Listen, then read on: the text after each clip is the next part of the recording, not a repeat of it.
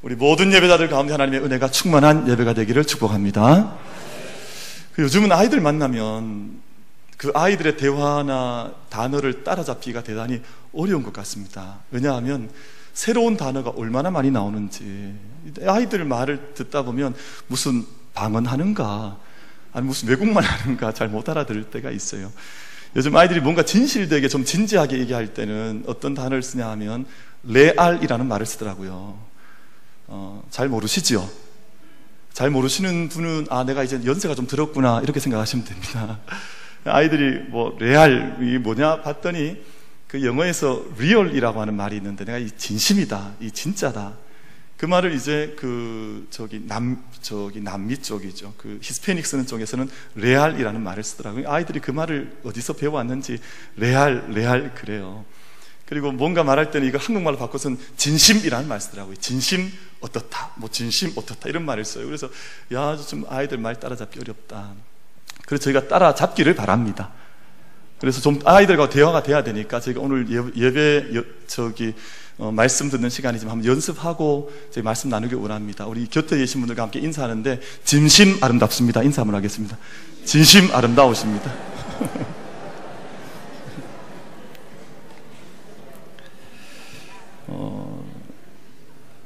우리 오늘 찬양대 진심 잘하셨어요. 아, 찬양대 오늘 그, 그 피아노 반주를 두 분이 같이 하셨습니까?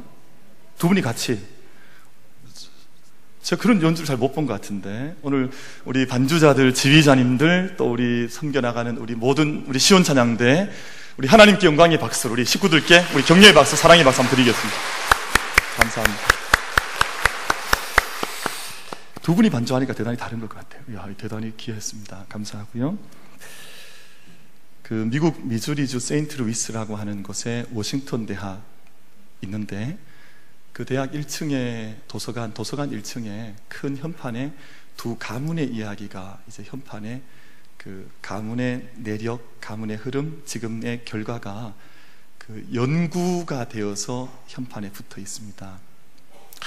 한 분은 누구냐 하면 18세기 미국의 대각성 운동을 일으켰던 어, 믿음의 아버지, 미, 국의 청교도의 믿음의 아버지라고 부름받는 조나단 에드워드의 가정의 가문들이 기록이 되어져 있고 또 한켠에는 어, 같은 세대를 살았지만 같은 세대를 살 때 믿음으로 산 것이 아니라 알코올 중독과 도박으로 살았던 주크 스미스라고 하는 분의 가게가 그 현판에 또 기록이 되어져 있습니다.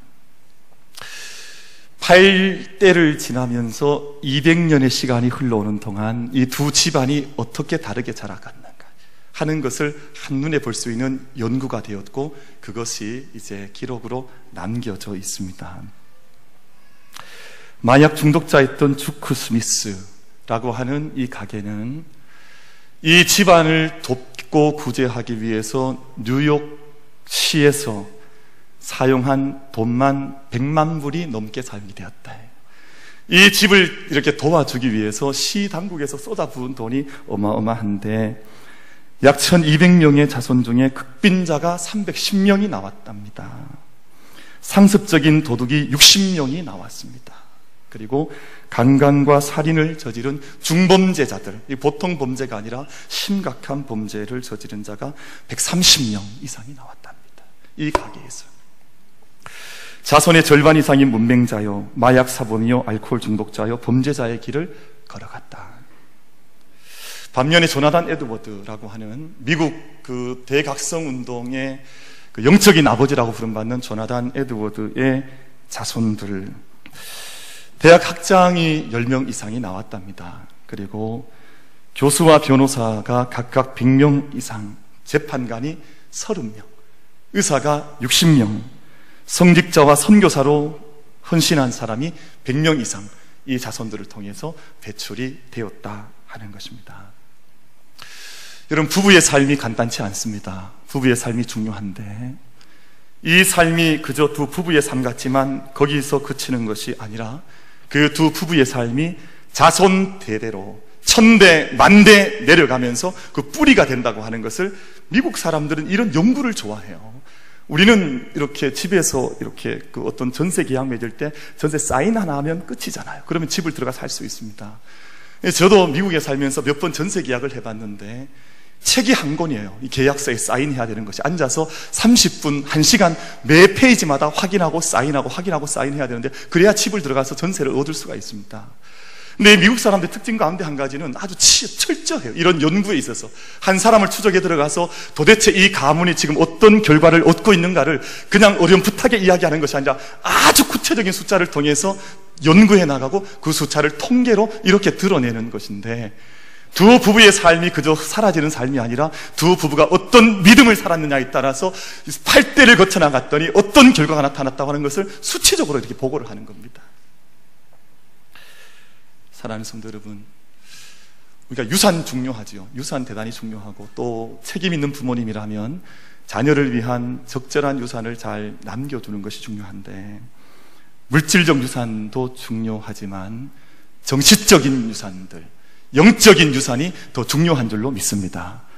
왜냐하면 정신적인 유산 없이 이 영적인 유산의 가치 없이 물질만 남겨주면 그 물질 때문에 가정이 자녀들이 불행한 삶을 사는 것을 우리는 너무너무 많이 보고 경험하기 때문에 사실은 유산 가운데에서도 이 정신적 영적인 유산을 우리 자녀들에게 어떻게 물려줄 것인가 하는 것이 훨씬 더 중요한 것입니다. 우린 유산이라는 말을 그냥 한 단어로 유산 이렇게 쓰지만 영어에서는 다양하겠습니다. Inheritance 혹은 legacy라고 하는 단어는 물질의 유산을 말해요. 부모님이 돌아가시면 이제 부모님이 돌아가시기 직전에 받게 되는 유산을 가리켜서 inheritance 혹은 legacy라고 표현합니다. 그런데 영적인 유산, 보이지 않는 유산, 가문 전체를 붙들어 줄 수 있는 튼튼한 바탕이 되는 보이지 않는 유산은 가리켜서 heritage라고 표현을 해요. 여기 유산을 다르게 구분하는 거죠. 그러니까 이 보이는 유산보다 사실은 보이지 않는 영적 유산이 훨씬 더 중요하다고 하는 것을 구별해서 그렇게 이야기를 하고 있습니다. 사랑하는 성도 여러분, 죄도 유산으로 넘겨집니다. 죄가 그 다음 세대를 향해서 흘러내려가기도 하고, 하나님의 은혜와 복도 마찬가지입니다. 하나님의 은혜와 복이 그 은혜와 복을 붙들고 살아가는 사람들, 하나님 사랑하고 그 계명을 지키는 모든 자들에게는 하나님의 은혜와 복이 천대를 거쳐 만대를 거쳐 우리의 자손들에게로 우리 다음 세대에게로 흘러가게 되는 줄로 믿습니다. 그럼 이 은혜의 유산을 잘 물려줄 수 있는 우리 만민 교회 또 여러분의 모든 가정들 우리의 삶이 되기를 주님의 이름으로 축원을 드리겠습니다. 이게 얼마나 중요한 유산인지 모릅니다. 하나님께서 우리를 만드실 때 복되고 아름다운 삶을 살도록 만들어 주신 줄 믿습니다. 하나님 우리에게 불행하게 살도록 만들어 주신 것 아니에요. 우리에게 갈등 속에 어둠 속에 영적인 침체 속에 살아가도록 우리를 만들어 주신 것이 아니라 우리가 복되고 아름답게 살아갈 수 있도록 우리를 만들어 주셨다. 그것이 창세기 1장과 2장의 창조 이야기 속에 잘 기록이 되어져 있습니다.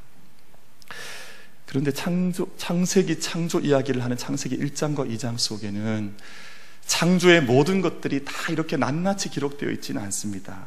왜냐하면 창조에 있었 일어났던 모든 이야기들을 만약에 팩트로 그리고 역사적으로 사실적으로 기록한다면 아마 중앙 우리 국회 도서관, 중앙 국립 도서관 분량을 다 넣어도 그 기록이 그것을 다 채우지 못할 것입니다.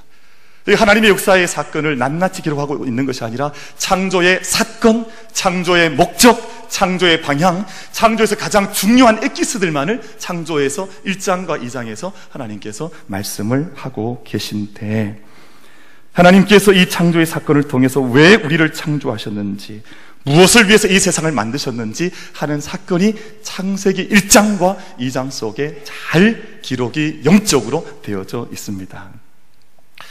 그럼 시인 가운데 고은 시인이라고 하는 시인을 아실 텐데 그 시인이 최근에 이제 수원에서 계속 살 수 있느냐 못 사느냐 아마 최근에 조금 논란이 되셨던 것 같아요. 제가 그 결과는 잘 모르겠습니다만 어쨌든 노벨상 후보로 늘 거론되는 귀한 우리나라의 문화적 보배와 같은 분이지요. 그분의 시 가운데 그 꽃이라고 하는 그 제목을 가진 짧은 시가 있습니다.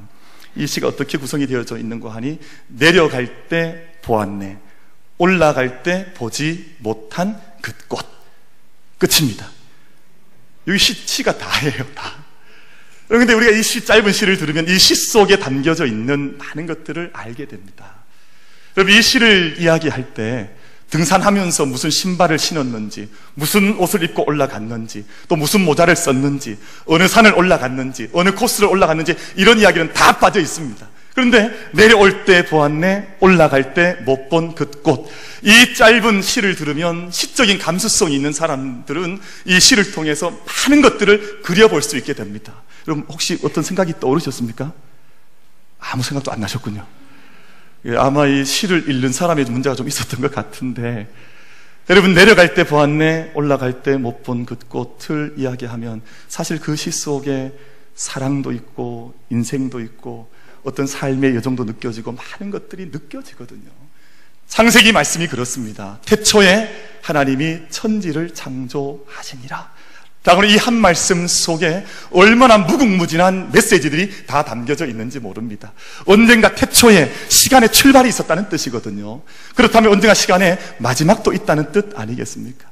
근데 이 시간의 출발과 마지막이 그저 되는 것이 아니라 한 창조자에 의해서 하나님에 의해서 이 시간과 역사가 시작되었다는 것 아니겠습니까? 그리고 이 모든 창조의 목적이 있는데 그 목적이 창세기 1장과 2장 속에 잘 기록되어져 있어서 인간이라고 하는 목적을 향해서 이 모든 것들이 창조되어졌다 하는 것을 말씀을 하고 있습니다. 여러분 하나님께서 창조하신 사건이 1장과 2장 속에 기록되어져 있는데 첫째 날 창조하시고 둘째 날, 셋째 날 창조하시는데 하나님 그냥 창조하신 것이 아니라 창조가 한 번 끝이 나고 나면 하나님 좋다. 참 좋다. 하나님의 좋으심의 선포와 탄성이 성경 속에 기록이 되어져 있고 그리고 마지막 날 여섯째 날에는 그냥 좋은 것이 아니라 어떻게 좋다 그랬습니까? 예, 아이고 깜짝 놀랐습니다. 심이 좋으시다. 아까 제가 처음 했던 표현을 하면 어, 진심 좋으시다. 너무너무 좋으시다 하는 것이 표현이 되어져 있습니다. 히브리 말로 하면 טוב מאד. מאד טוב라고 하는 히브리 말이 있는데 너무너무 좋다, 정말 좋다, 진심으로 나는 이것을 기뻐한다 하는 그 고백이 담겨져 있습니다. 하나님 창조하신 모든 것들을 보시면서 보시기에 좋았더라 너무너무 좋아하셨습니다. 하나님 만드신 세상과 모든 인간은 좋은 세상이요, 좋은 인간이었습니다. 네, 이 세상에 염세주의자들 있죠. 패스미니비라고 하는 염세주의자들 혹은 이혼론자들은 세상을 악하게 봅니다. 어둡게 봅니다. 늘 세상은 죽을 세상, 타락한 세상, 어찌할 수 없는 세상이라고 끊임없이 영적인 어둠을 그 위에 덧입혀서 어둠에 고착되어지는 모습을 많이 가지며 살아가는 것을 볼 때가 있습니다. 이 세상 하나님께서 창조하실 때 좋은 세상으로 만드신 줄로 믿습니다. 여러분 아폴로 15호를 타고 달나라에 갔던 달에 갔던 제임스 어윈이라고 하는 분이 달에 발을 딛고 나서 달에 이제 착륙을 하고 달에 발을 딛고 나서 지구를 본 겁니다. 지구를 보는데 어마어마한 감동이 이분 마음속에 부딪혀 왔습니다. 그때의 감흥을 어떻게 표현하냐 하면 이렇게 적고 있습니다. 달에 갔을 때 지구에 있을 때보다 더 하나님의 현존하심을 강하게 느꼈습니다. 아폴로 15호에서 돌아와서 이 같은 느낌이 내 삶을 완전히 변화시켰음을 깨달았습니다. 이것은 영적인 깨우침이었고 하나님은 모든 사람을 사랑하시는 존재라는 것을 알게 되었고 하나님이 나의 이런 신앙을 모든 사람과 함께 나누도록 강하게 주장하심을 느꼈습니다. 그러니까 이 땅에서 느끼지 못했던 이 땅의 아름다움에 대한 강력한 느낌이 그 달에 발을 딛고 보니까 그때 느껴졌다고 하는 거예요. 근데 이 아름다운 느낌을 세상 사람들에게 전할 수 있도록 하나님께서 나를 이끌어 가시는 것을 내가 느끼게 되었습니다. 하는 고백을 하고 있습니다. 이것이 창조의 영성이에요. 이 세상에 지어진 모든 것들을 바라보면서 내 안에 아름다움과 감동과 하나님의 능력과 하나님의 은혜를 느낄 수 있는 마음을 가질 수 있는 것, 노래할 수 있는 것, 그래서 창조의 세계를 인식하게 되는 히브리서 11장 3절 말씀을 보면 믿음으로 모든 세계가 하나님의 말씀으로 지어진 줄을 우리가 안다 하는 말씀이 기록되어져 있습니다. 여러분 세상 창조된 것 믿지 않는 사람도 다 보고 믿음의 사람도 보는데 믿음의 사람들은 믿음으로 이 모든 세계가 하나님 말씀으로 지어진 것을 내가 안다, 내가 믿는다 그렇게 고백을 하고 있습니다. 시편 8편의 말씀은 자연의 아름다움을 노래하지요. 하나님께서 이 세상을 만드시는데 주의 손가락으로 주의 하늘과 만드신 모든 두신 별들이 얼마나 아름다운지라는 노래를 하면서 처음 시편 8편의 1절과 9절 말씀에서 여호와 우리 주여 주의 이름이 온 땅에 어찌 그리 아름다운지요 라는 노래로 시작을 하고 결론을 맺습니다. 이 세상의 아름다움이 그저 아름다움이 아니라 그 아름다운 창조의 세계, 창조의 인간 속에 심려져 있는 하나님의 손길과 하나님의 이름이 얼마나 아름다운지를 나는 믿음으로 노래할 수 있고 믿음으로 본다 하는 고백을 하고 있습니다. 그럼 세상에 우리가 다 눈을 가지고 살아가도 아름다움을 볼 수 있는 눈을 가진 눈이 있고 아름다움을 보지 못하는 눈도 있습니다. 그래서 아름다움을 살필 수 있는 눈을 가리켜서 심미안이라고 부릅니다. 아름다움을 헤아릴 수 있는 눈. 아무리 사람을 보아도 아름답지 않게 보임. 아무리 세상을 봐도 아름다움을 알지 못하면 심미안을 가지지 못한 거예요. 근데 우리가 육적인 심미안뿐만 아니라 이 시간 예배하는 사랑하는 우리 모든 성도님들 예배자들께서 영적인 신미안을 가지고 하나님의 이름이 새겨져 있는 이 세상을 믿음의 눈으로 바라볼 수 있는 은혜가 우리 모두에게 임할 수 있게 되기를 이루어질 수 있게 되기를 주님의 이름으로 축원을 드리겠습니다. 눈이 달라집니다. 삶이 달라집니다. 가정이 바뀌어집니다. 여러분, 이 눈을 가지지 못하면 점점 더 불행해지거든. 제가 이것을 보고 있습니다. 여러분, 우리가 정말 이 일 앞에서 우리가 영적인 신미안을 가져서 하나님의 손길, 하나님의 이름이 담겨져 있는 그 세계와 그 사람을 영으로 섬겨 나갈 수 있는 은혜가 우리 모두에게 임하게 되기를 축원합니다.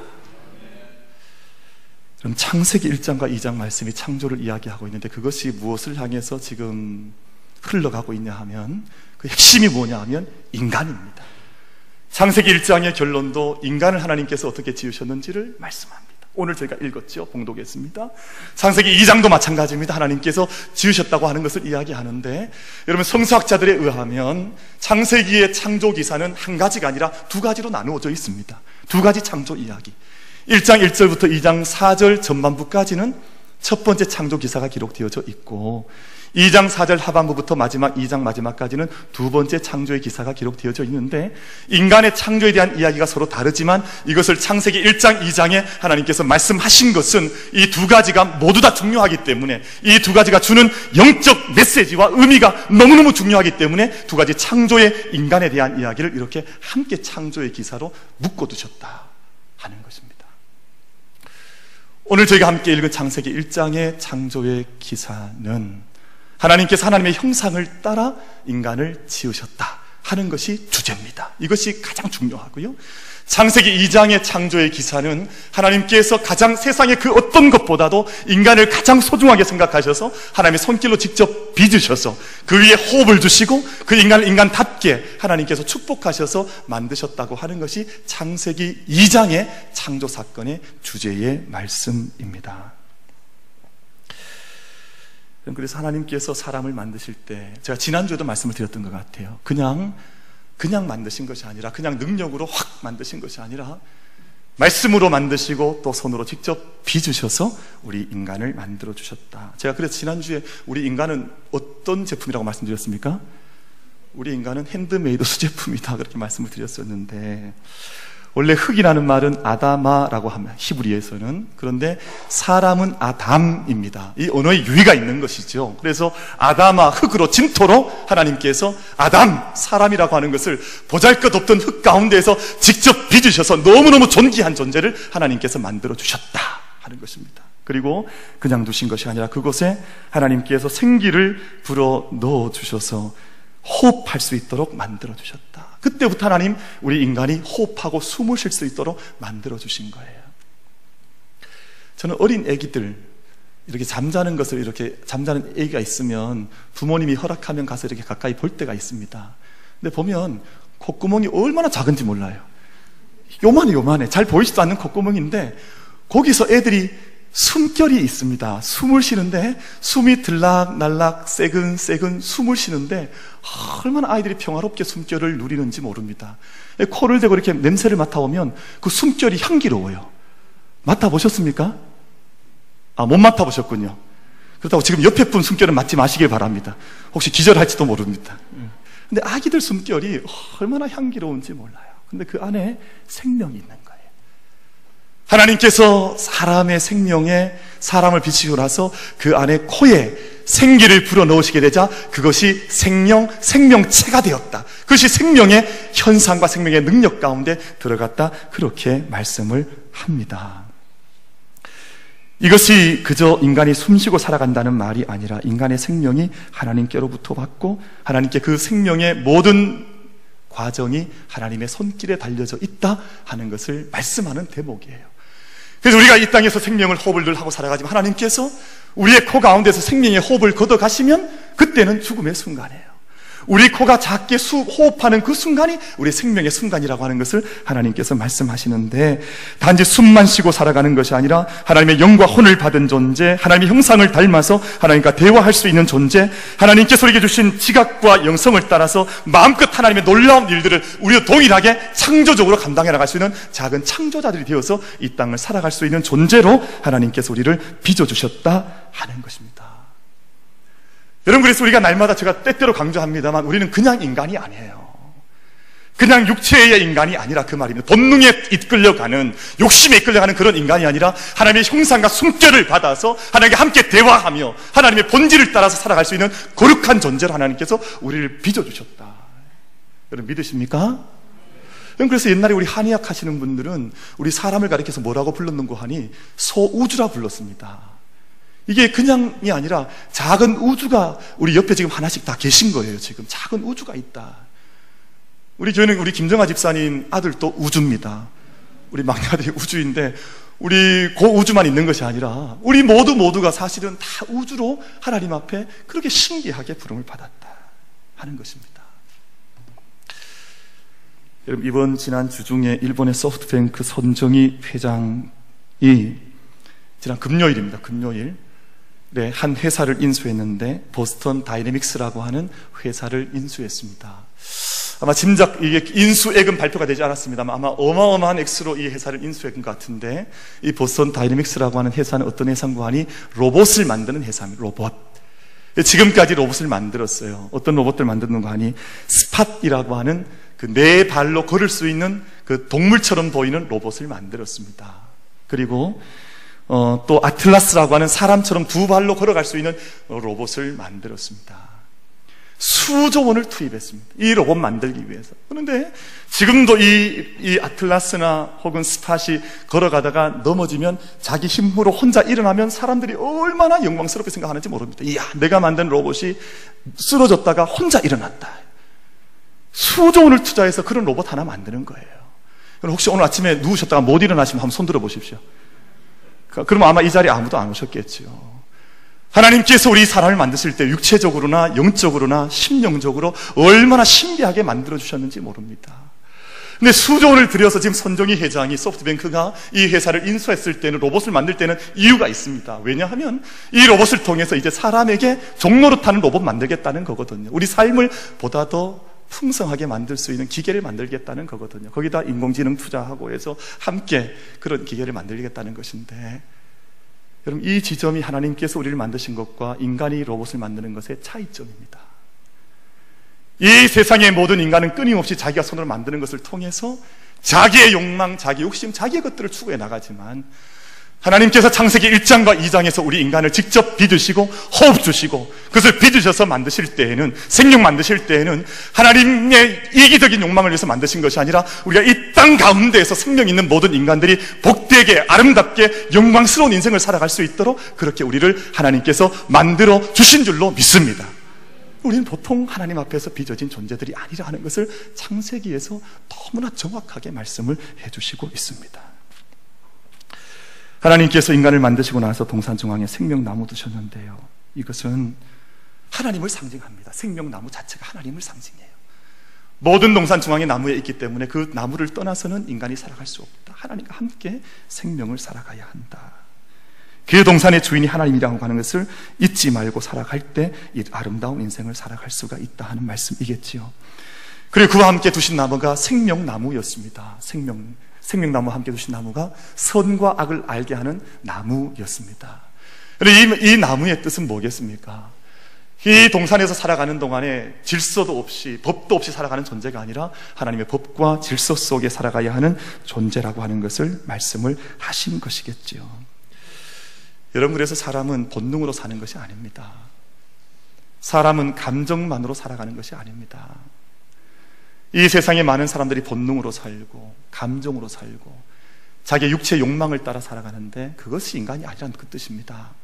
선과 악을 알며 하나님 말씀을 알며 하나님 법을 알며 살아갈 때 그때 하나님께서 빚어 주시고 호흡도 주시고 하나님께서 생명 주신 그 인간답게 인간다운 삶을 살아가는 존재가 비로소 그때 가능하다 하는 것을 생명나무와 선악을 알게 하는 나무를 통해서 말씀해 주신 것이지요.